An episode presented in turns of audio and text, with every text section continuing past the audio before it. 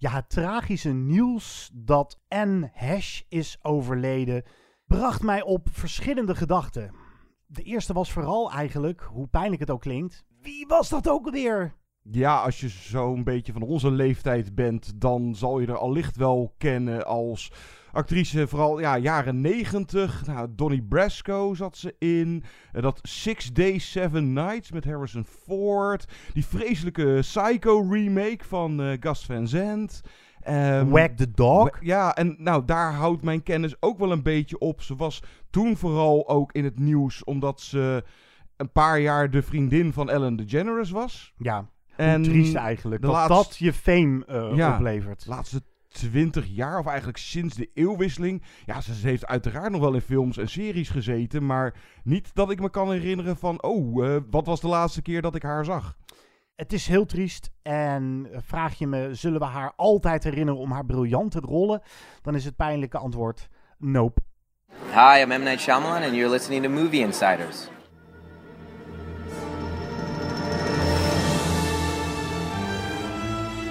Good evening, ladies and gentlemen. We are tonight's entertainment. Movie Insiders. They're here. Why should I waste my time listening? Because I have a right to be. And I have a voice. Groovy. Hallo allemaal en welkom bij de nieuwe Movie Insiders. Dat is de filmpodcast van Nederland die je kan vinden op onder meer Spotify, Apple en Google Podcast. Stuur ons eens een keer een mailtje met jouw mening over deze show of over een film. Dan lezen we hem voor in een volgende aflevering. Het adres is movieinsiderspodcast.gmail.com. Mijn naam is Guido. En mijn naam is John. Denk een iets kortere podcast dan vorige keer. Nou, we hebben in ieder geval niet zoveel titels als afgelopen podcast. Dat was een tsunami. Toen hadden we er echt 23 films die we aanhalen. Ik overdrijf een beetje. Ook geen top 5 deze keer. Wel staan we nog even stil bij het overlijden van Das Boot en Never Ending Story. Ah, jeugdsentiment. Regisseur Wolfgang Petersen overleed op, eh, was hij 81 geloof ik, zoiets. Uh, zoals beloofd. Nou, het is er uiteindelijk één geworden en niet allebei. Maar je hebt sowieso Chasing Amy.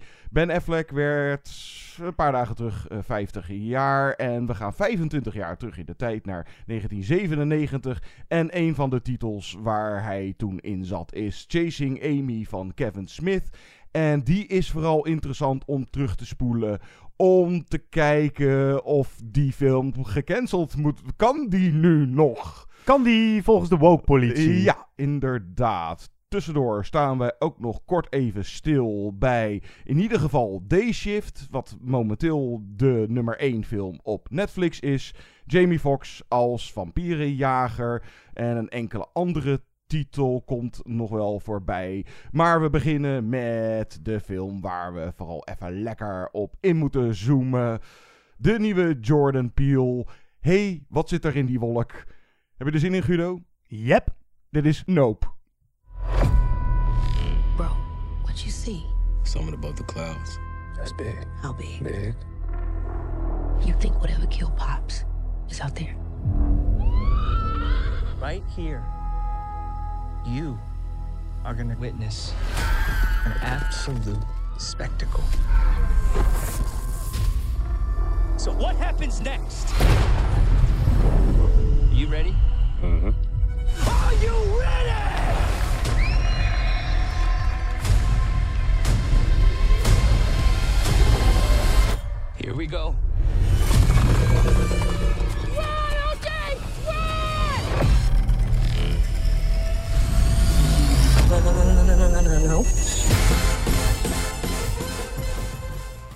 Regisseur-scenarist Jordan Peele is al enkele jaren een van de meest opwindende figuren in filmland.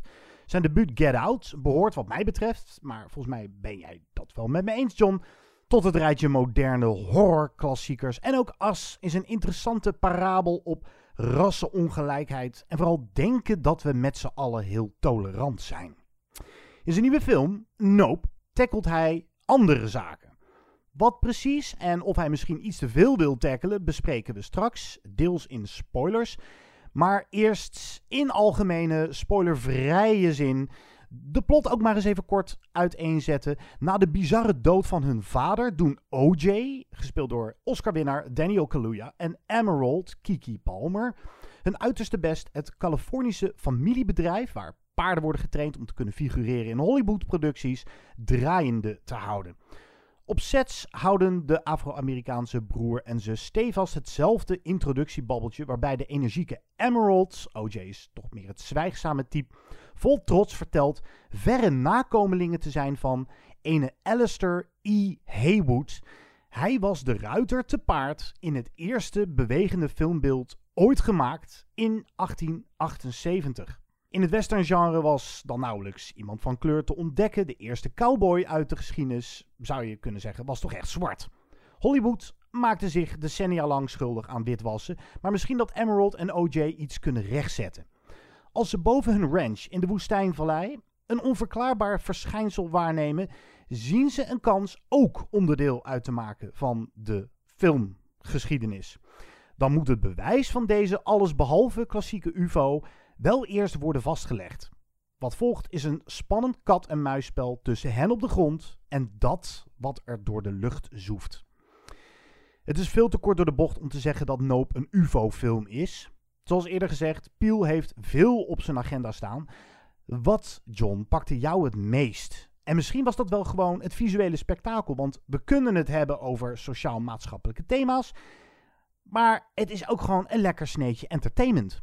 Ja, dat sneetje entertainment, daar heb ik het meeste denk van genoten. En dat is waarschijnlijk van deze film van hem zeker... Nou, Get Out en As hadden ook zeker een uh, entertainment factor erin zitten hoor. Daar niet van. Maar hier, nou daar komen we straks op uit. Uh, ik zag duidelijk in dat hij er een hele hoop ook nog mee wil zeggen. Maar of ik het er allemaal uithaalde, het is sowieso... Uh, was het al duidelijk dat Jordan Peele is overduidelijk fan. En hij heeft trouwens ook die nieuwe die niet zo de moeite was, geloof ik. Maar die nieuwe Twilight Zone serie heeft hij nou, presenteerd of deels gemaakt. En nou, dat hij bijvoorbeeld ook een fan is van het, laten we vooral even zeggen, het vroegere, het oudere werk van Steven Spielberg. En hiermee deels een ode brengt aan, nou laten we even zeggen, Jaws, Close Encounters of the Third Kind en misschien een E.T.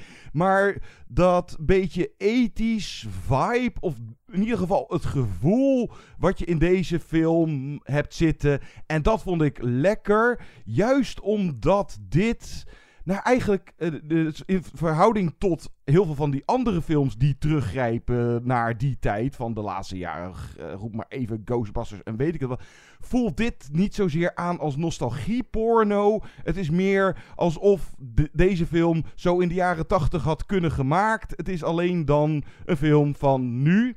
En dat je, als je alle diepere lagen zou wegstrippen, dan hou je eigenlijk eenvoudig is misschien een beetje verkeerd woord, maar je houdt gewoon lekker entertainment over van er is iets en nou, het is, ze zijn aan het cloudspotting en uh, nou ja, inderdaad dat bewijs. Hè. Ze willen het filmen, ze willen het vastleggen. Of wat zegt uh, Emerald nou telkens? Uh, die Oprah shot. Ja, we kunnen go voor die Oprah shot. En dan heb je die Angel van de, nou, Even, laten we even zeggen van de Mediamarkt. Die ze helpt met camera's installeren. En die gaat er ook volledig in mee. En dan is er nog, uh, want eigenlijk zijn er maar een handjevol personages. Uh, Antlers Holst, gespeeld door Michael Wincott. Zo'n kop, zo'n acteur die echt dan zou moeten kennen uit de jaren negentig. Hij zat in Robin Hood, Prince of Thieves. En The Crow. The Crow. En, die uh, stem ja. van die man. Ja, en dan heb je Jupe, uh, hij heet Ricky geloof ik of zo. Jupe. Uh, gespeeld door Steven Yeun. En die heeft zo'n ja, beetje tweede rangs westernpark. En dan krijg je op een gegeven moment dat hij, nou ja, daar, dat ook heeft waar. Vooral dat, uh, dat een van de mooiste momenten in de film is dat ze dan op beeld, ja, die wolk die beweegt niet. Dus daar, zit iets in. En dan als uh, op een gegeven moment die vlaggetjes uh, uit uh, de, de wolk hangen. En nou, laat het even houden op. Dan slaat de film een beetje om naar het is er niet echt van gediend. En dan wordt het steeds spannender en slaat het eigenlijk... Hè, eh, de eer- de eerste helft van de film zou je nog kunnen zien als... eh hey, eh, wat, wat is er dat? En we willen het op beeld hebben naar... Oh jee, het is toch iets waar we een beetje mee uit moeten kijken. Ja, er zit heel veel in Noop. En misschien wel iets te veel. Maar het is een film die zo in mijn kop blijft hangen. Omdat er heel veel losse eindjes in zitten. Of ook elementen in zitten. Die je niet zo makkelijk aan elkaar knoopt. Maar inderdaad, als stuk entertainment is het ook al heerlijk. Ehm, uiteraard ben ik een groot Jaws-fan. En in Jaws had je dan die boeien. Op een gegeven moment hadden ze die haai geharpoend, eh, zodat hij aan een paar van die boeien vast eh, zat. En dan als die boeien voorbij kwamen, of die kwamen omhoog, dacht je van, oh jee, hij heeft ze kapot gebeten. Hier doen ze, laten we het een beetje vaag houden, iets met skydancers. En dat vond ik zo kikker gevonden. En wat zijn skydancers? Nou, dat zijn die, die opblaasbare hoge figuurtjes die je vaak eh, Ja. bij voetbalwedstrijden en zo aan de kant van het veld ziet staan. Nou, in. Amerika staan ze volgens mij vooral bij eh, auto, eh, Oh, eh, tweedehands auto ververkoop en zo. Nou, het is in ieder geval een hele gave vondst. En wat opvalt is dat Jordan Peele niet de actie stilzet en zegt van... Nou, en dit zijn Skydancers en dit gaan we ermee doen. Nee, je wordt wel een beetje aan het werk gezet. Je, je moet zelf wel de 1 plus 1 is 2 som maken. En het is eh, schitterend gefilmd door eh half Nederlander Hoyte van Hoytema. Eh, dit hoor je te zien op het grote IMAX-doek. Ik zag hem in een persvoorstelling bij Universal. En een veel, ja, veel te klein scherm. Dus ik ga hem sowieso nog een tweede keer kijken op het grote doek. Ja, zeker op IMAX. de beelden van die vallei, ja, prachtig. En dit is een beetje, ehm, ja, het is niet helemaal eerlijk om te zeggen, maar weet je welke naam mij te binnen schoot tijdens de film en ook toen ik er direct uitliep? Die van M. Night Shyamalan. Het- Er zit een mysterie in en daar zitten wat twists in, maar ja, de- Jordan Peele is gewoon veel betere filmmaker dan M. Night Shyamalan. Daar hoeven we niet eens een discussie over En te betere voeren. scriptschrijver. Ja. Ja, het, het- het is toch gewoon gaaf dat je naar een film gaat van iemand die twee eerdere films heeft gemaakt die eh boeiden, die prikkelden, die in je kop blijven zitten.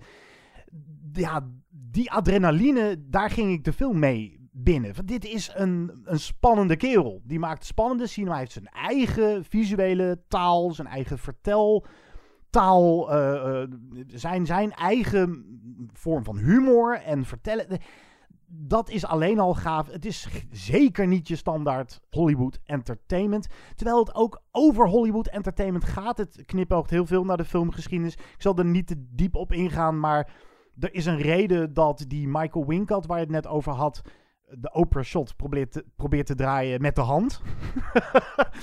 dus er zit ook wel, het is een liefdesbrief en een beetje een kritiek op de huidige filmwereld en een beetje de filmgeschiedenis. Ja, en het, eh, digitale misschien van nu eh, eh, versus het ouderwetse op, nou, op die manier. En de finale, nou, hij duurt geloof ik zeker een half uur. Eh, je zou kunnen zeggen, oké, dat is wel erg lang, maar het blijft gewoon gaaf. Eh, het, het, het, het gaat maar door en het gaat maar door. En er zitten een paar eh, goed spannende momenten in. Dan is de broer-zus verhouding is erg goed getroffen. Je gelooft meteen dat het broer en zus zijn op Ja, de een of andere ja, manier. Het zijn ook tegenpolen Ja, van en, en, en inderdaad, de- de- de- er zit wat haat-liefde. gewo- Gewoon, ja, zoals je meestal broer en zus hebt, dan inderdaad fantastisch gespeeld. En het gave van Daniel Kaluuya, wat we in eh, nou, bijvoorbeeld eh, Get Out of eh, andere eerdere films al zagen. En Jordan Peele, die lijkt er bijna een soort van trademark van te maken. Door hem vooral met mimiek en met zo min mogelijk woorden te laten acteren. En daar is die Daniel Kaluuya gewoon fantastisch in. En eh, als hij eenmaal dan eh, op het paard. eh, ja, het is ook gewoon een. Laten we even zeggen, gewoon een coole cowboy. Hij als verschijning. En dan. Wat vond je van Kiki Palmer? Want Ja, die bruist van de ja, energie. heerlijk. Zij is wel een beetje de MVP van de film wat mij betreft. Ik kende haar niet goed, dus... Ja, en zeker in contrast, omdat hij natuurlijk wat meer het zwijgzame, wat rustiger type. En ook zoiets een beetje calculerend. En eh, nou ja. Even we- ja, we kijken wel even. En, eh, en zij vooral heel enthousiast. En eh, ja, we gaan, we gaan voor de Oprah shot. En, eh, maar ik zat wel, nou ja, misschien in dit geval. Maar dat komt omdat ik wat moeite dus heb om de diepere thematiek eruit te filteren. We gooien straks eh, de spoilergong erin en dan kan ik een poging. Maar dat ik bij deze, in ieder geval voor mij persoonlijk, dan het idee had dat Piel hier beter qua regie eruit komt dan qua script. Omdat het bij Nou, ben ik wel met je ja, eens, Get denk Out ik. en As. da- eh, wa- was het voor de meeste mensen. kwam het beter over. En hier, ondanks dat het script. het zit rete strak in elkaar hoor. Er valt waarschijnlijk geen, geen fout in te bekennen. Maar je moet dan als verteller ook eh, misschien iets meer hintjes geven om je publiek dan duidelijk te maken van ja, en dit wil ik ook zeggen. Het, hier blijft het, pan intended, eh, af en toe een beetje te veel in de lucht hangen. Ja, ja, dat is wel waar. Aan de andere kant vind ik dat ook wel weer heel stoer. Want hij is dus een van de weinige filmmakers die dat kan maken. Ja, nee, het, hij komt daarmee het, prik- het prikkelt, maar Ja, ja. maar het is interessant om te zien dat er zit wel een evolutie in de films die hij maakt. Get Out was origineel, maar toch wel kraakhelder wat het wilde vertellen. As was al iets cryptischer. In zijn thematiek vooral, daar moest je toch eh, nog wel een kroeggesprek tegen aangooien. En Nope, eh, daar zullen heel veel mensen het scratching de zaal verlaten. Denk ik, vermoed ik. En ik Ja, ook of- wel hoor. Of, of het er gewoon niet uithalen. Of het er niet uithalen. En dan heb je gewoon heerlijk vermaak. Ja, zeker.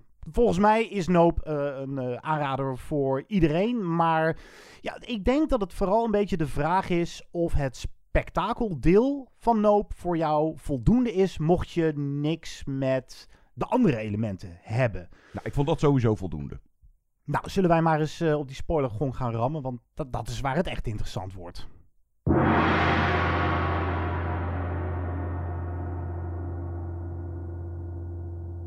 Zoals je waarschijnlijk al een beetje kon merken tijdens de spoilervrije recensie van Nope. Eh, ja, ik zie heel goed in dat hij echt het een en ander te zeggen heeft. Maar eh, ik kan het niet anders formuleren dan... ik kan er maar niet exact opkomen wat het nou is. En ik had ook dan geen zin... eh, of ik vond het gewoon lullig om dan zeg naar YouTube te gaan en dan Nope explained. Ofwel, ik wou het niet gaan uitzoeken of gaan afkijken van... Nou ja, daarom, ik wacht gewoon even af wat jij... eh, sowieso, dat is de allereerste spoiler. Het is geen ufo, het zijn geen aliens, het is een beest. Het is een, het is een, een monster. Heb jij dat ooit eerder gezien in een film? Want dat vond ik echt. eh, het is een hele simpele, maar hele originele vondst. Ja, de UFO is het beest. Ja, ja. Ja, er wordt heel even gesuggereerd dat er aliens in zitten, maar dat blijken dan de kinderen van die Jupe te zijn. Want je ziet ze later ook weer terug in Nou, die... de kinderen eh, van. ja, volgens mij wel. Nou, dat hele publiek wordt opgevreten. Het hele publiek wordt ja. opgevroten, dat zeker wel. Maar ik, ja, dat idee kreeg ik in ieder Oh, geval. Je ziet ze later ook weer in die pakjes zitten op dat publiek daar. Als hij voor het eerst die show geeft waarin hij de gestolen paarden, want dat zijn het, de Ja. gestolen paarden min of meer van Daniel Kaluuya en Kiki Palmer voert aan het beest. Ja, ja, dus het eh, amusement, hè, de show die hij daar in zijn westernparkje ervan eh, maakt. En dan gelinkt aan die tv-show waar hij ooit in zat met een chimpansee, Gordy. En die, dat is het eh, moeilijkste deel van de Ja, film. dat is het lastige. Ja. Maar dus het gebruik of misbruik van dieren voor ons amusement. En dat, nou ja, het monster, het beest, daar niet blij, niet blij mee is. Het monster wil gewoon niet op film worden of op foto worden vastgelegd. En dan, ja, het, ja zo- zoals je er maar niet naar kijkt, dan vreet het je niet op. En eh, wat kan ik eruit halen? Ja, niet altijd is alles wat het lijkt. Eh, en oh, dat vond ik dan misschien wel een van de gaafste scènes. Maar dan is het, eh, hebben ze al lang dus door dat het een, een een beest is. Maar dan hangt hij boven dat huis en dan gaat het even dineren. En Dat dan is zo gaaf. het bloed.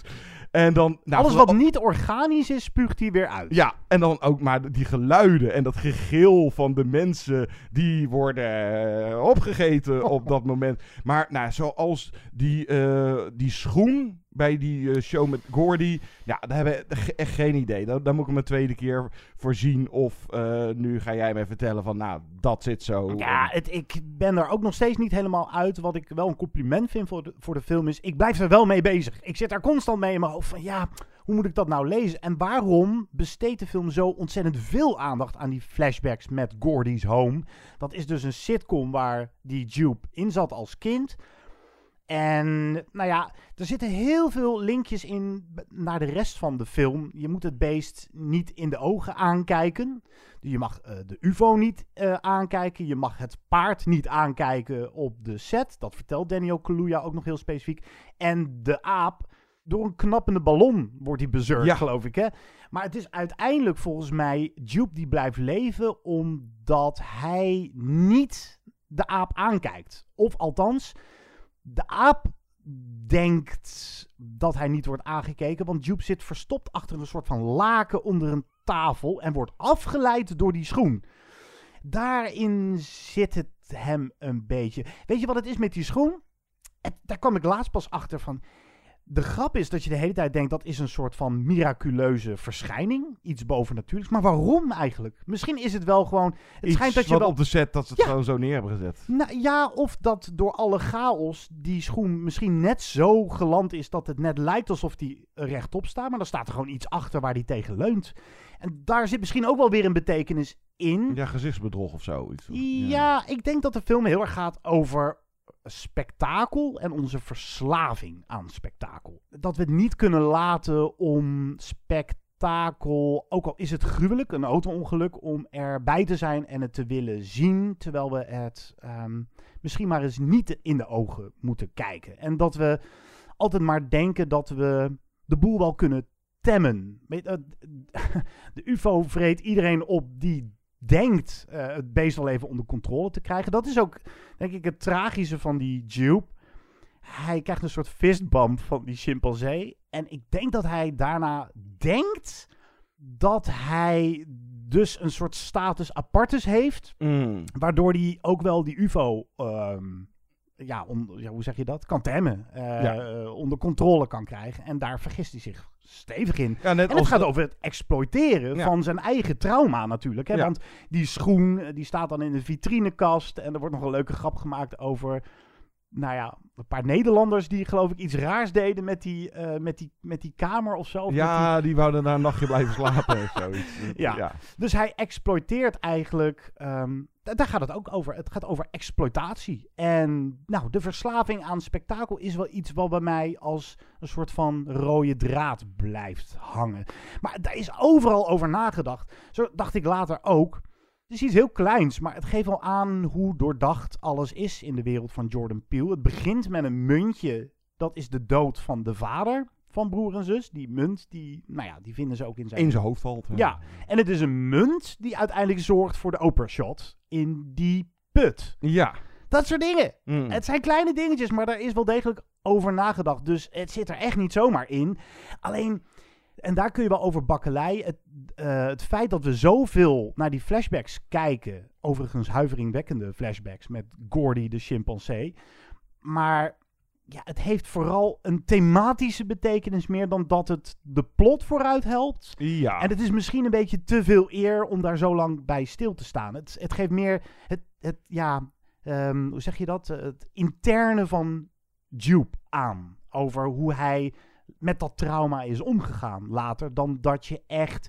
Ja, je ziet dan die vrouw in het publiek met die sluier die dan omhoog gaat. En Ja. dat is duidelijk een overlevende Ja. van toen. Ja, Misschien was wel, dat eh, uh, zijn co-ster, ja, dat meisje waar die collega eh, of die- zoiets, die, ja. die is aardig toegetakeld eh, door die chimpansee. Plus dat natuurlijk dan OJ en Emerald heet ze.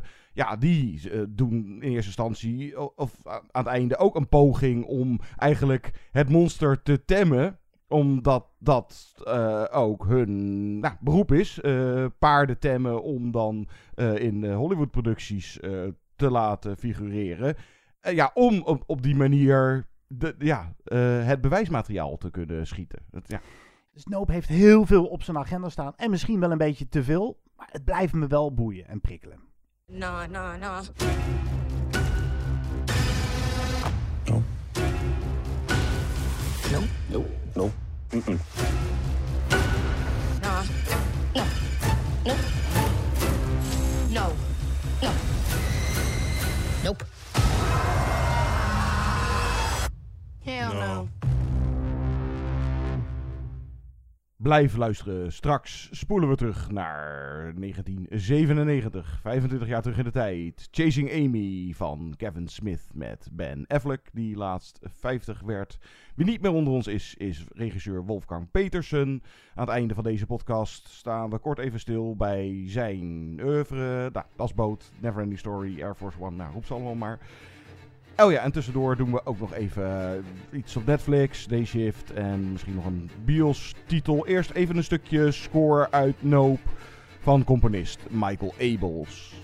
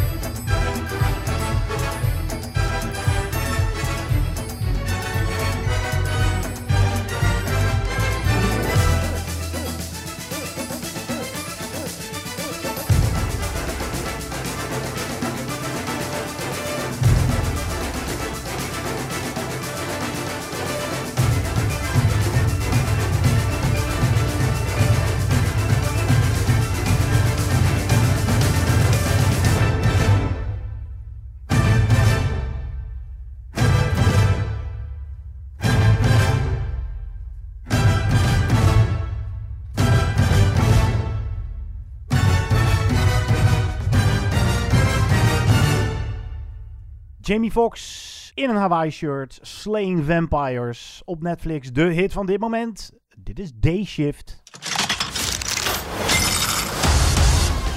Vampire hunting is a business. Cut necks and cash your checks. Well, things have changed since you got your ass kicked out the union. If I don't come up with 10K, my wife and my daughter are gonna move to Florida. Hi, Dad. You're late again. And the union is the only place that could give me that kind of money. Your record is chock full of incidents. But he's a new man. One last chance. This is your final warning. Gate mate. Let's get cracking. Oh, no! Vampires just tried to kill me. Now I just pissed my favorite fucking Hey, hey, hey, everybody pisses themselves the first time. Really? Yeah. Did yeah. you? No, I no, no, I didn't. But but listen, you did. Op Netflix dus Day Shift, Jamie Foxx als vampierenjager in... Het is volgens mij LA, in ieder geval Californië. En er zijn daar zoveel vampieren aanwezig dat het is ook een hele business. En op een gegeven moment, omdat hij dreigt, of nou, ze- hij is nou, niet gescheiden, maar hij woont niet meer samen met zijn vrouw. En zijn vrouw en dochtertje, die zouden dan misschien naar Florida gaan verhuizen. En nou, hij moet wat geld bij elkaar sprokkelen. En zoals hij normaal zijn werk eh, doet, waar hij best wel goed in is, die vampieren afslachten. ZZP'er. Eh, ja, maar inderdaad, dat levert dan niet goed. En dan eh, gaat hij weer naar de, Ja, er is echt een vakbond voor vampierenjagers. Echt zo'n bureau ook. En oké, nou, je mag weer bij ons in dienst. Maar dan krijg je wel de, ja, de pennenlikker. eh Dave Franco, het, het kantoorklerkje, moet dan bij jou mee om je in de gaten te houden. En die is vooral in eerste instantie heel erg van. eh, ja, de regeltjes. En nu maak je die en die overtreding. En sowieso zitten er best wel dingen in waar over nagedacht is met bepaalde soorten vampieren en hoe je ze allemaal af moet maken. Nou, er is een of andere bad girl. En dan heb je nog Snoop Dogg als een van de ultieme vampierenjagers. Hoe heet hij nou? Eh, Big eh, John of zoiets? Of, nou, zoiets. De, het standaard plot die er dan doorheen loopt, daar ligt een beetje het probleem. En dat het een beetje, ja, te veel op de buddy movie tour af en toe gaat. Nou, mijn, mijn belevenis was vooral van het eerste uur vond ik eh, wel oké. en het had wel een fijne vibe. En het had wel lol met het gegeven. Zeker twee coole gevechten zitten erin. Eh, de eerste, het openingsgevecht van hem alleen tegen een bejaarde vampier. En later als ze met een, eh, aantal een heel huis vampieren gaan schoonvegen. Maar dan na een uur merkte je vooral dat, wat ik al zeg, de plot die er doorheen liep was al niet best. Maar alsof toen opeens de inspiratie op was en de film wordt afgeraffeld. Op sommige momenten even een soort van serieus wordt. En die finale is echt om te janken. En dan zitten er echt van die cliché quotes in van... I'm not afraid of you and I will kill you. En dat het opeens na een uur is het echt de foute B-film uh, geworden of zo. En dat, het gooit echt, echt letterlijk zijn eigen glazen in. Ja, het wil iets uh, vertederends hebben ook. In de verhaallijn van Jamie Foxx, die zijn vrouw en kind dreigt te verliezen, om het even zo te zeggen. En daar komt de film totaal niet mee weg. Uh, het is ook een te dunne reden om hem tot actie te laten overgaan of zo. Hij is dan zwembad, schoonmaker als nou, dekmantel. Dat is, ja, zijn dekmantel. Ja, dat is zijn dekmantel. De regisseur, ik ben even zijn naam kwijt, JJ nog wat. Perry of zo? J.J. Perry. Ja. Laten we het daarop houden. Komt uit de stunthoek. Nou, dat uh, zie je er wel aan af. Het ziet er gelikt uit, de gevechtscènes. Het duurde heel lang voordat ik erin kwam. Ik vond het eerste half uur echt ook een beetje saai. En ik had toch iets te veel last van het daar gaan we weer syndroom. Ik denk dat um, de lol die je aan Dayshift beleeft... is een beetje afhankelijk van hoeveel van dit soort spul je eerder hebt gezien. Ja. En ik dacht echt van, ja, ja, nou ja, weer een gevechtscène, weer uh, vampiers op een zo originele en brute mogelijke manier. Afslachten, een pratend hoofd, um, machinegeweren, Snoop Dogg. Nou ja, hij werd op een gegeven moment wel wat leuker. Inderdaad, een, een zootje van een finale. Maar ja, ik denk altijd dat je met zo'n film moet je of volledig op de camp tour en dat helemaal omarmen. En nu is gebeurt dat een beetje halfslachtig. Ik heb gewoon te, te veel van dit soort meuk gezien, man. Het vampiergenre is wel een beetje uitgehold. Vind ja, niet? dus dit uh, valt dan niet in de categorie uh, guilty pleasure. Ach ja, nou ja, als je dan toch... Je moet toch iets kijken op, uh, op Netflix. En het kan erger. Hij is niet vreselijk. Jamie Foxx is charismatisch genoeg. Die Dave Franco is een beetje irritant. Maar, nou ja, ik had dus meer dat ik er vanaf het begin af aan wel redelijk lekker in zat. Vanwege ook dat uh, openingsgevecht. En dat uh, hoe langer de film duurde, dat ik echt zoiets had van... Ja, nou ga je... Nou ja, nu weten we het ja, wel. nu weten we het wel. Jij zag nog wat goeds in de bios? Ik heb wel een mooie film gezien. Een uh, film uit Spanje. Alcaraz. Dat is de Gouden Beerwinnaar. Ja, die won dit jaar de Gouden Beer. Uh, Gouden Beer. De Gouden Beer. Van het filmfestival in Berlijn. Daar ben ik niet geweest. Ik heb hem uh, moeten inhalen. Ja, wa waarom won deze film de Gouden Beer? Gouden Beren gaan vaak naar films die ook niet echt in het collectieve geheugen blijven hangen. Er zijn wel genoeg uitzonderingen, maar de laatste jaren... Ik ben even op Wikipedia gaan kijken. Er zaten films dus ik dacht van, oh ja, oh ja. Oh, okay. Als je ze al gezien hebt. Als je ze al gezien hebt. Waar gaat deze film over? Het is eigenlijk um, een liefdesbrief aan de boer. Er zitten een aantal beelden in deze film van uh, boze boeren met uh, tractoren naar overheidsgebouwen. Nou, dan moet je even aan de stikstofcrisis denken in Nederland. Dit gaat niet over stikstof, maar over nou ja, dat de fruittelers, um, de onafhankelijke boer wordt opgegeten door de grote vis. De, de grote corporates en er is nauwelijks meer uh, droog brood in te verdienen. En dit is dan het portret van een familie dat echt al van generatie op generatie in de perziken zit. Ze hebben een enorme perzikboomgaard.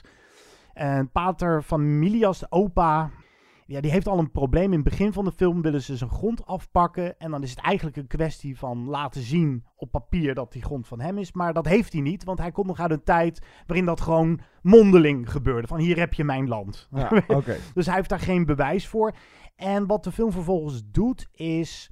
En dat vond ik een beetje jammer. Niet een soort uh, toewerken naar een spannend moment van mogen we wel of niet die gaard behouden en die grond. En door met waar we al, jaren, een decennia mee bezig zijn, plukken, verkopen en genieten van de mooie zon en het mooie uh, landschap. Maar het is meer een beetje um, kabbelend laten zien hoe uh, ja, die familie met elkaar omgaat. De kleine ruzietjes, de kleine spanningen die daarin ontstaan. Ja, in dat opzicht vergelijkbaar met haar vorige, de debuutfilm, uh, nou, Zomer oh. 1993. Carla Simon heet de... Ja, Carla ja, Simon. Ja. ja. die heb ik dus niet gezien. En deze vorige. speelt, dacht ik, ook in de jaren 90? Zoiets? Ja, dat zou kunnen. Eh, ik, ik heb weinig mobieltjes gezien. Laat ik het daarop houden. Ja, dit is zo'n film dat je op een gegeven moment halverwege denkt van... ja, gaan we nou nog ergens heen? Maar wat wel geweldig is, is ze heeft gebruik gemaakt hoofdzakelijk van niet-professionele acteurs. En dat is echt verbluffend. En dat is dus echt aan de regie vaak dat dat dan werkt. Het is echt zo natuurlijk en leven is echt een uit het leven gegrepen. Dat is heel mooi. Maar ik had iets meer houvast willen hebben. Het, het kabbelt een beetje te veel. Dat was mijn grootste probleem. Het is wel een mooie film voor de geduldige kijker. Een beetje de fijnproever. Alcaraz dus, in de filmhuizen. Zullen wij teruggaan naar 1997, 25 jaar terug in de tijd. Ik zat te bedenken, John. Ik wil jou die vraag stellen hier aan Mike. Hebben wij deze film misschien samen gezien? Want ik denk dat ik hem in een sneak preview zag. Toen, in 1997. Toen was ik 18. Zeg ik dat goed? Ja. Uh, nee, wij kennen elkaar volgens mij sinds, nou wat was het, 98, 99. Oké, okay, maar wel via de sneak preview dat we elkaar een beetje leren kennen. Dus oké, dan ja. niet deze. Nee, het, volgens mij was het 99, de tijden van American Beauty en The Sixth Sense. En dat, ja, nee, dit was dan... Ik, uh, ik weet niet of ik hem toen in de bioscoop heb gezien. Ik denk dat ik hem van de, video, de videotheek. De videotheek. Dus we gaan uh, even flink terug in de tijd. 25 jaar om precies te zijn. Dit is Chasing Amy. I have to go back into the past once more. Just once more.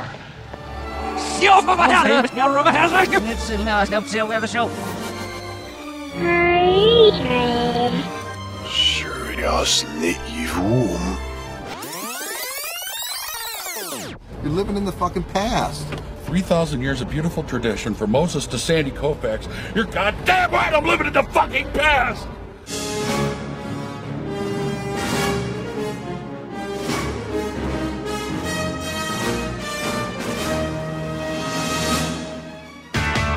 I like you, Holden. I'd really like us to be friends. What I tell you, she just needs the right guy. What's up? If you come pick me up, I'll be your best friend. Now, the only thing standing in Holden's way is the truth. I can't take this. Can't take what? I love you. Not in a friendly way. How was your pseudo date? Okay, I'm telling you, she's never even been with a guy. You're dating a guy? So what if it is true? You know you have no shot at getting her into bed. I take it that's not good. Miramax Films presents a comedy that tells it like it feels. She's been around and seen things we've only read about in books. So what'd you do last night? Got lucky. Chasing Amy. Ik kan me nog wel redelijk herinneren dat toen Chasing Amy in dus 1997 uitkwam, dat het toen leek of regisseur Kevin Smith na Clerks en Mallrats, die hij ervoor maakte, wat meer volwassen of wat serieuzer werd. Maar nu dan 25 jaar later blijkt het toch wat meer een uitzondering in zijn oeuvre te zijn. Striptekenaars Holden, Ben Affleck, en Banky, gespeeld door Jason Lee, ontmoeten op een stripbeurs collega Alyssa, gespeeld door Joey Lauren Adams. Holden die valt als een blok voor haar, maar ze blijkt lesbisch te zijn. En hier komt de crux. Ze krijgen toch een relatie. Dus Guido, daar gaan we. To cancel or Oh not jee. to cancel. Ja, kan deze nu nog? Ja, nou, het schijnt, wat ik erop nalas, dat er toen in 1997 ook al wat kritiek luidde op Kevin Smith. Ja, dat hij toen ook al misschien wat problematisch of achterhaald was. Of, Ja. en Kevin Smith heeft zelf ook een keer toegegeven dat het wat problematisch omgaat met homoseksualiteit. Dat klopt wel. En eigenlijk, eh, als je er oppervlakkig naar kijkt, zou je kunnen zeggen: is dit een beetje een soort jongensfantasie over meisjes die geilen op meisjes? Je zou ook kunnen zeggen, en ik vind eigenlijk de film verrassend, subtiel is hij niet, maar wel verrassend complexer over dit soort onderwerpen nadenken. Het, je zou ook kunnen zeggen dat het gaat over seksuele fluiditeit. Dat is ook zo'n erg verschrikkelijk modern eh, woke woord, maar ik gooi het toch maar even uit. Het is toch ook wel een gevoelige film. Het gaat over, ja, over hoe mannen naar vrouwen kijken. En het gaat ook wel over masculine onzekerheid. Want Ben Affleck, die dus Holden speelt, komt op een gegeven moment op een idee om. Nou ja, hij krijgt te horen dat zij wel degelijk eerder het met een jongen heeft gedaan. Of met twee jongens tegelijkertijd heeft gedaan. En dat zit hem dwars. Dan wordt de film wel echt interessant, omdat het dan gaat over dat een man dat misschien minder goed kan hebben dan een vrouw. Dus dat jaloezie daar om de hoek komt kijken en dat je bent aangetast in je mannelijkheid. Ik heb dat zelf niet met jou gedaan en dat we als mannen misschien snel geneigd zijn om dan een vrouw als een slet te bestempelen. Terwijl dat andersom misschien wat minder snel gebeurt. En hij maakt de fout door te denken, weet je wat? Laten we ook een triootje beginnen met zijn uh, uh, roommate dan Banky, waarmee hij ook die stripboeken maakt. Uiteraard valt dat verkeerd, dat is een hele verkeerde oplossing. En daarin leert hij een les. Je zou ook nog een discussie kunnen voeren. En die vind ik wel wat moeilijker. Is Banksy, of Banky heet hij? Mm -hmm. Banksy, dat is die uh, kunstenaar. Ja. Is hij een in de kast zittende homoseksueel? Daar, dat vind ik moeilijk om daar mijn vingers aan te branden. Ja, dat, daar komt de film niet helemaal uit. Nou ja, eigenlijk die Banky zou je, of misschien Kevin Smith, de regisseur, ook wel kunnen zien als de heteroseksuele nou, puber. En hoe die denken dat lesbiennes uh, zijn. Of hoe dat in elkaar zit. Maar ja, het is, nou, ik snap de hele opzet van de film op zich wel. En de postertekst, dat zegt eigenlijk wel alles. It's not who you love, it's how. Maar ja, problematisch. Nou waar de meeste mensen over, schreeuwen is van hè, dat deels, zeker door een Banky of ja, de, de boodschap die er een beetje in de film zit en die kon eigenlijk toen ook al niet is. Ja, zij moet gewoon de juiste vent ontmoeten. Of heel plat gezegd, daar moet gewoon een piemel in. En dan is het zo dat de film gaat daar eigenlijk op in. Of gaat daarover hoe dus die heteroseksuele puber daarnaar kijkt. En hoe zit dat nou precies? En of zij nou volledig gay... Nou ja, laten we even houden op zij is bi. Uh, maar waar ik me dan vooral aan zit te irriteren is... Oké, als je dan dus. Maar dan ga je daarvoor... Voor dat eigenlijk speelt Ben Affleck hier gewoon een vreselijk figuur. Want je zou kunnen zeggen dat hij...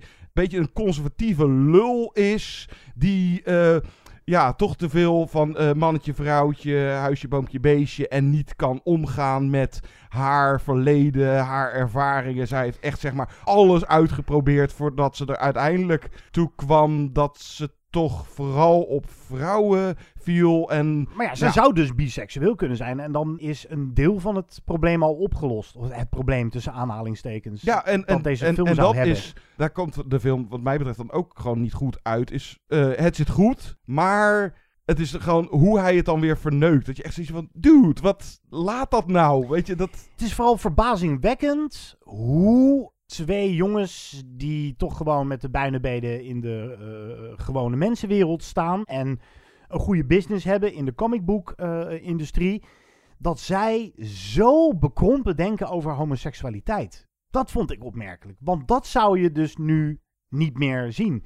Het is heel raar om nu een film te zien met twee gezonde kerels die het maar raar vinden, homoseksualiteit. En daar een beetje... Dit zijn geen conservatievelingen, zou je denken. Maar ze zijn wel heel conservatief in hun denken. En misschien zou je dan ook kunnen denken, we've come a long way, weet je. Misschien waren er in de jaren negentig wel uh, mensen die... Of werd er anders tegen homoseksualiteit aangekeken. En had je ja, heel veel daarvoor, van dit soort ja. figuren. Dus ja, zo zou je toch ook kunnen lezen. Ja, ja, en zeker. dan zijn En- er toevallig de personages die nogal homofoob zijn aangelegd. Iets wat misschien in die tijd iets meer voorkwam. Nou ja, er is nog steeds genoeg homofobie. We zijn er nog lang niet natuurlijk. En zullen er misschien wel nooit komen. Maar ja, Ja, dat Kevin Smith daadwerkelijk probeert dat aan te kaarten. En, eh, Maar als hij zelf al aangeeft dat het toch wat problematisch is. Er worden ook best wel veel grappen gemaakt over you faggot. En eh, dat is typisch iets voor homo's om te doen. Nou ja, zo zijn de personages nu eenmaal. Alleen zou je dat nu niet meer zo snel durven te doen in een film misschien. Maar ja, de suggestie dat iemand die eigenlijk homoseksueel is en zichzelf voordoet eh, als, of, of zegt homoseksueel te zijn, dat je die zo makkelijk kan turnen, is wel typisch. Ja, hij komt er gewoon niet lekker uit. Maar Nee, hij komt er niet lekker nee, uit. Nee, Nee, maar dat sowieso, eh, dat viel me dan nu bij het herkijken direct op. Het is in ieder geval wel, het is goed bedoeld. En volgens mij valt het ook wel mee. Ik heb niet het idee dat de film heel erg beledigend is naar... En als- deze personages leren aan het einde wat subtieler te denken Ja. over man-vrouw verhoudingen en uh, seksuele voorkeur. Ja, of dat hij eigenlijk uh, nou, een, goed bedoelde poging om progressief versus conservatief aan te kaarten. En dat de manier waarop. Uh, ja, kijk, dat de film gedateerd is sowieso. Dit is overduidelijk jaren negentig. Merk je aan het taalgebruik. de dialogen zijn op zich prima. Dat, dat was altijd al iets meer de kunde van Kevin Smith.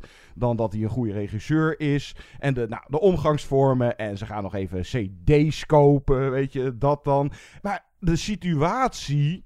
Hè, zoiets eh, wat er hier zich voordoet. Ja, doet zich dat tegenwoordig. Dat volgens mij nog steeds wel. Het is alleen dat. Nou ja, laten we even zeggen. De, de aanpak of de uitwerking. of hoe er over gedacht wordt dat is wel enorm veranderd uh, in de loop van de afgelopen 25 jaar. Ik kan me alleen nog wel inderdaad voorstellen dat zoiets wel uh, kan gebeuren. Ja, maar het is toch wel een beetje Kevin Smith die in de jaren 90 ons uh, probeerde uit te leggen wat homoseksualiteit is. Of seksuele fluiditeit.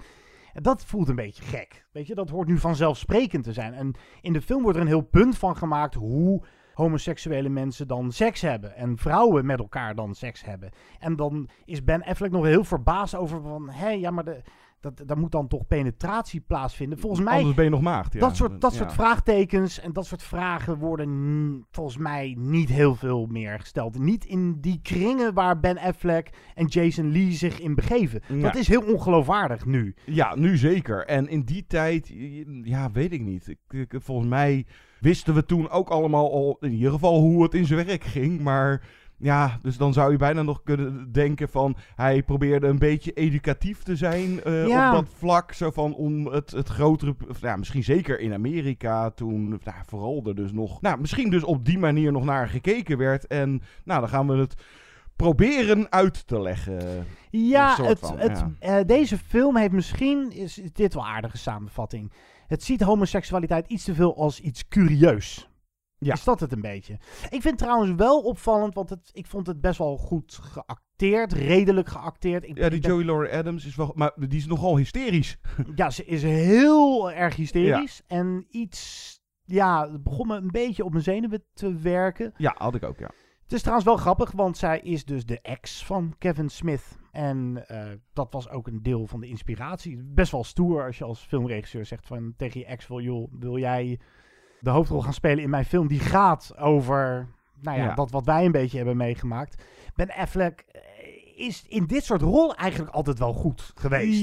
Ja. Beetje uh, de dude. Ja. Uh, uh, een beetje onzeker. En ook de emoties die hij acteert zijn ja, toch wel geloofwaardig. Hij moet best wel wat traantjes laten hier en daar. Nou, ik het is een gevoelige kerel. Ja, maar ik had er wel moeite mee. Maar dat is gewoon simpelweg omdat Ben Affleck is... Nou, ben Affleck. Ja, het is gewoon... nou, laten we zeggen... Een blok beton. Slecht gaat misschien wat... Maar het is gewoon geen goede acteur. En ook hier in Chasing Amy merk je dat zodra hij echt moet acteren dan heeft hij dat bereik gewoon simpelweg niet. En dan, ja, je blijft toch naar Ben Affleck kijken, die uh, daarna gewoon... Heeft best wel hele aardige hij werd net 50, uh, best aardige rollen, maar hij heeft sowieso geloof ik uh, meer Razzies dan... Hij heeft wel twee Oscars uh, voor het script van Good Will Hunting en dan voor... Nou, niet de regie, want daar werd hij niet voor genomineerd, maar Argo won die geloof ik wel dan eentje voor als producer voor beste ja, film. Ja, en klopt. volgens mij hebben we dat altijd al wel vastgesteld. Het is een betere regisseur dan acteur. Gone Baby, niet Gone Girl, maar Gone Baby Gone. En dan The Town en Argo. die laatste van hem was dan wel wat minder en in principe was dit een beetje zijn. Nou, Good Will Hunting was misschien wel zijn doorbraak. Maar dit was een beetje zijn doorbraakrol als zijn de hoofdrolspeler. En op zich, hij heeft een hele aardige cv. Als je kijkt naar wat hij, uh, waar hij allemaal in zit, dat is echt niet allemaal troep of zo. En... Het ontbreekt hem een beetje aan een natuurlijk charisma. Ja, dat, ja, dat is het, het probleem. Is en blijft een beetje een sokpop. Ja, dat is... hij moet gewoon heel erg zijn best doen om, om er iets van te maken. Ja, om dat, charisma te, te, te kweken of te verdienen. Ja, en dat zie je zeker in deze, op de, in de emotionele scènes. Dat hij, hij komt er gewoon net niet lekker uit. En nou, uh, wat is het? Kevin Smith zelf, uh, uiteraard Jay en Silent Bob eh, hebben dan maar één scène in deze film. Dus gelukkig zijn ze niet de hele tijd. Nee, want eh, ik ben nooit een fan geweest nee, van die twee eigenlijk. eh, maar hij eh, spreekt, want Silent Bob, gespeeld dus door Kevin Smith, houdt hier een monoloog. En dat is eigenlijk de crux van de film. Ja, dat is Chasing Amy. Daar legt hij Chasing Amy uit. Het is en blijft een beetje een moeilijk geval, eh, deze film. Maar het viel me dus op zich nog wel mee. Ik had echt gedacht van, nou, die kan nu echt niet meer door de beugel. Ik Ehm, vond het ook meevallen. Het valt mee. Ik, ik denk dat het net misschien een kwestie is van hoeveel aanstoot jij hier aanneemt. Of je inderdaad inziet van de, de bedoeling, het idee daarachter. Het is goed bedoeld. Eh, hij komt er alleen niet helemaal lekker uit. Eh, maar wel duidelijk echt zo'n tijdsdocument. Eh, want dit is ja, een van die typisch jaren negentig films. Deze podcast duurt nog eventjes, want we staan nog even stil bij Wolfgang Petersen. Toch eventjes muzikaal op adem komen. Een lekkere soundtrack had Chasing Amy. Wat zullen we laten horen? Ja, dit zit tijdens de openingscredit. Wat is het? Een nou, li- liedje. Nou, er wordt niet echt heel erg in. Maar er wordt iets in. eh, je hoort iets van Dave Peerner, Tube of Wonderful.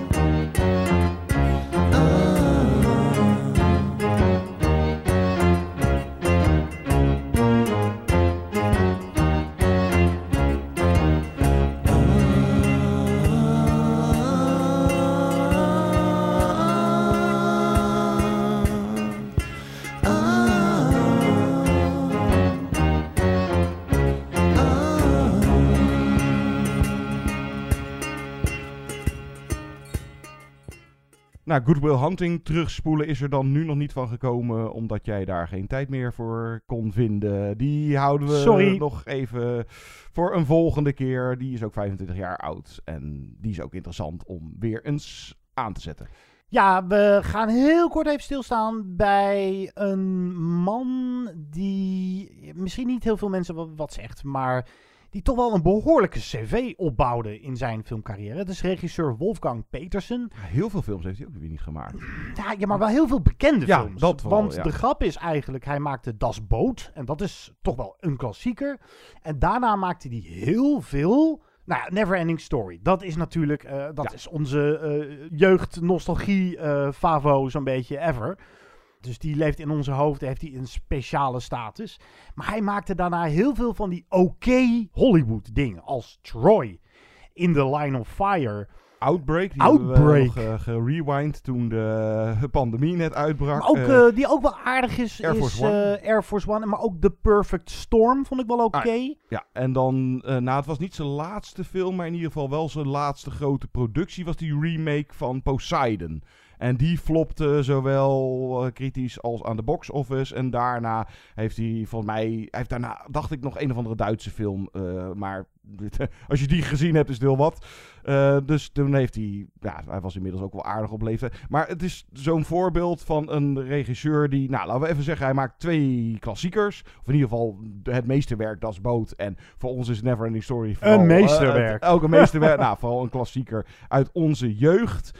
En dan maakt hij die overstap of heeft hij ja, zijn ziel verkocht aan Hollywood en maakte daar inderdaad van die grote blockbusters in de jaren negentig. En daarin zag je wel dat Wolfgang Petersen vooral een goede regisseur is op actiegebied en goed spektakel eh, weet te regisseren en rampenfilms en zo. Maar Je kan niet zeggen dat hij nou een eigen stijl had. Van, oh, dit is onmiskenbaar een Wolfgang Petersen film. ja, nou, of onvoldoende. En Een beetje inwisselbaar. Ja. Ik denk dat ze hem heel vaak hebben gevraagd van, ja, dat is zo'n...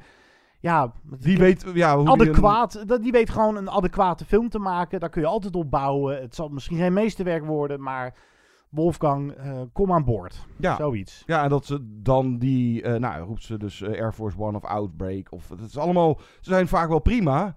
Maar toch ook een beetje van die generieke. Het zijn gewoon van die Hollywood blockbusters uit die tijd. En dan is het dus jammer dat hij ja, onvoldoende als die al een eigen stempel had, uh, dat onvoldoende daarop kon uh, plakken. Want een andere vergelijkbare naam die mij dan te binnen schiet, is onze Paul Verhoeven. Die ook zo'n beetje mid jaren tachtig de overstap naar Hollywood maakte. Ja, en ook grote. Hollywood-producties. maar daar merkte je wel dat hij echt gewoon zijn eigen ding ging doen met Robocop en Total Recall en later uh, Starship Troopers.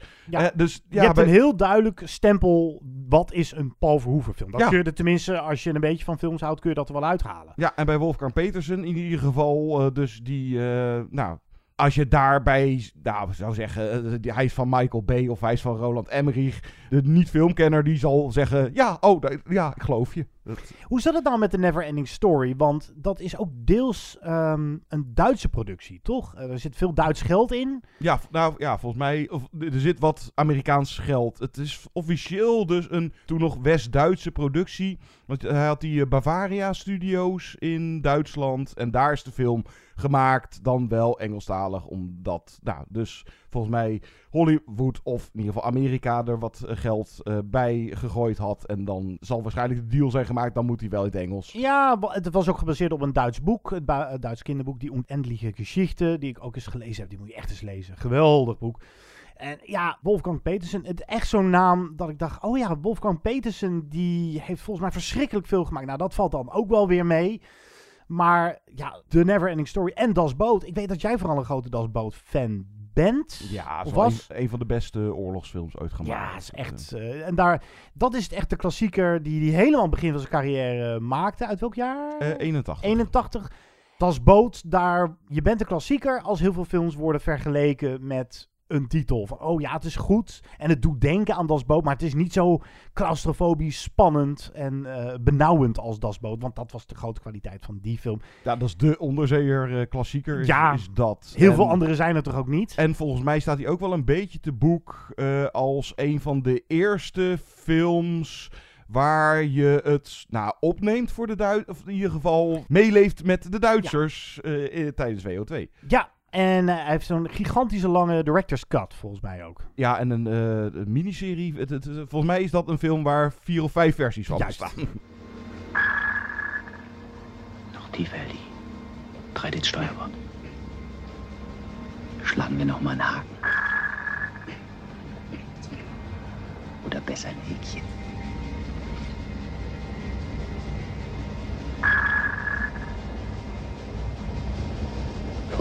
Lassen, hinten oben zehn. Jullie zijn dit riedeltje inmiddels wel van ons gewend. De eerstvolgende podcast, we weten het nog niet zeker wanneer en wat. Nou ja, sowieso komt, volgens mij is dat 1 september, die nieuwe Park Chan-boek, Decision to Leave. Die gaat sowieso voorbij komen in... Of dat dan de eerstvolgende podcast wordt, eh, of dat er misschien weer een, een soundtrack podcast aankomt. Nou, we weten het allemaal niet. Maar laat vooral van jullie horen. Wat denken jullie van? eh, kom eens met een gave klassieker. eh, bespreek die is. Of eh, spoel die. spoel Air Force One is terug. Of weet ik Ja, veel. of, of misschien zeggen jullie, wat wij echt graag willen horen, is een recensie van de nieuwe Sylvester Stallone Amazon Prime Video Original Samaritan. Oké. Ik mag er nog niks over zeggen. Er staat dus rust een embargo op, John. Oké. Dus ik mag niet met mijn stem ook maar de indruk wekken wat ik ervan vind. Oké. Maar misschien zegt dit toch stiekem wat. Ja, ik denk het wel. Anyway, eh, Decision to Leave, zeker gaan zien. Park Chan-wook, interessante film. Vond ik een van de leukere titels in Cannes, afgelopen Cannes Filmfestival. Hou ons in de gaten, we komen vast snel weer terug. En tot die tijd, ja, laat van je horen, inderdaad. Eh, Geef bijvoorbeeld een reactie op onze site, movieinsiders.nl. Als je een leuk verhaal kwijt wil, dan lezen we dat. Oh ja, dat was nog een. We hadden een mailtje gekregen eh, over. eh, wat was dat nou met grease en pomade? Zo van. Ik weet even niet meer wie het nou stuurde, maar dat dat daadwerkelijk nog wel een bestaand iets is. Maar dan moet je van naar die, uh, van die speciale barber... Oh, zo'n barbier. ja, zo'n barbier. Ja. ja, ik heb hem zeker voorbij zien komen. Ja, excuses dat we dat nu pas aanhalen. Ja, we hadden het over pomade in de vorige podcast bij Grease, omdat Netflix Grease dus vertaalt als pomade. Wie gebruikt dat woord nou nog? Maar nou, ik ben niet een. Uh, we zijn allebei niet van die baardmansen. Nee, ja, um, ik heb af en toe een baard staan, maar na een Ik ga niet naar een barbier. nee, scheer ik hem weer af nee. of zo. Dus dan, maar oké, okay, ja, uh, uh, dan lopen we achter misschien. Ja, ja dus vooral als je dat soort dingen op ons wil attenderen. Of, of je hebt een geweldige interpretatie van Nope, waar wij niet in de buurt kwamen tijdens onze spoiler-analyse. Ik, ik, ben heel benieuwd of mensen meer halen uit Nope dan wij tot nu toe hebben gezegd. Uh, laat van je horen. Gaaf. movieinsiderspodcast.gmail.com Vind, like, deel ons op Facebook. Je vindt ons op Instagram en Twitter at movieinside. En deze podcast luister je via Spotify, Apple en Google. Ja, en je kan ons altijd een star rating geven. Dat helpt ons enorm in de vindbaarheid. Uh, bij bijvoorbeeld uh, Apple of Spotify kun je tegenwoordig ook een uh, sterrenrating geven. Doe dat vooral. Het is drie seconden werk. En nogmaals, dan zijn we jullie zeer erkentelijk. We gaan eruit met muziek. Dat kan ook niet anders. Dat kan gewoon niet anders. Ja, het moet. The Never Ending, The never ending Story. Uh, ja, het was toen mijn... Wij deden, nou dat is inmiddels alweer een paar jaar geleden... de top 50 beste films aller tijden. En mijn nummer 50, het moest gewoon... dat was mijn ultieme jeugdsentiment. The Never Ending Story. En toen heb ik een medley in elkaar geknutseld. Allemaal even meevliegen op Velcor de score van Klaus Doldinger. Tot de volgende keer. Tot de volgende keer.